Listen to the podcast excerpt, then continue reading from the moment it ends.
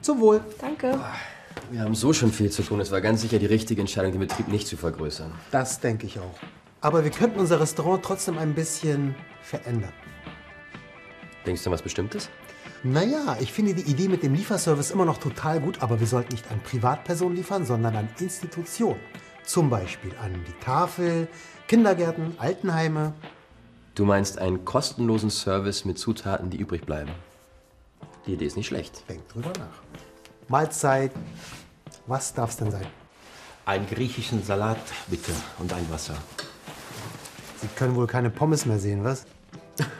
Vor allen Dingen kann ich sie bald nicht mehr riechen.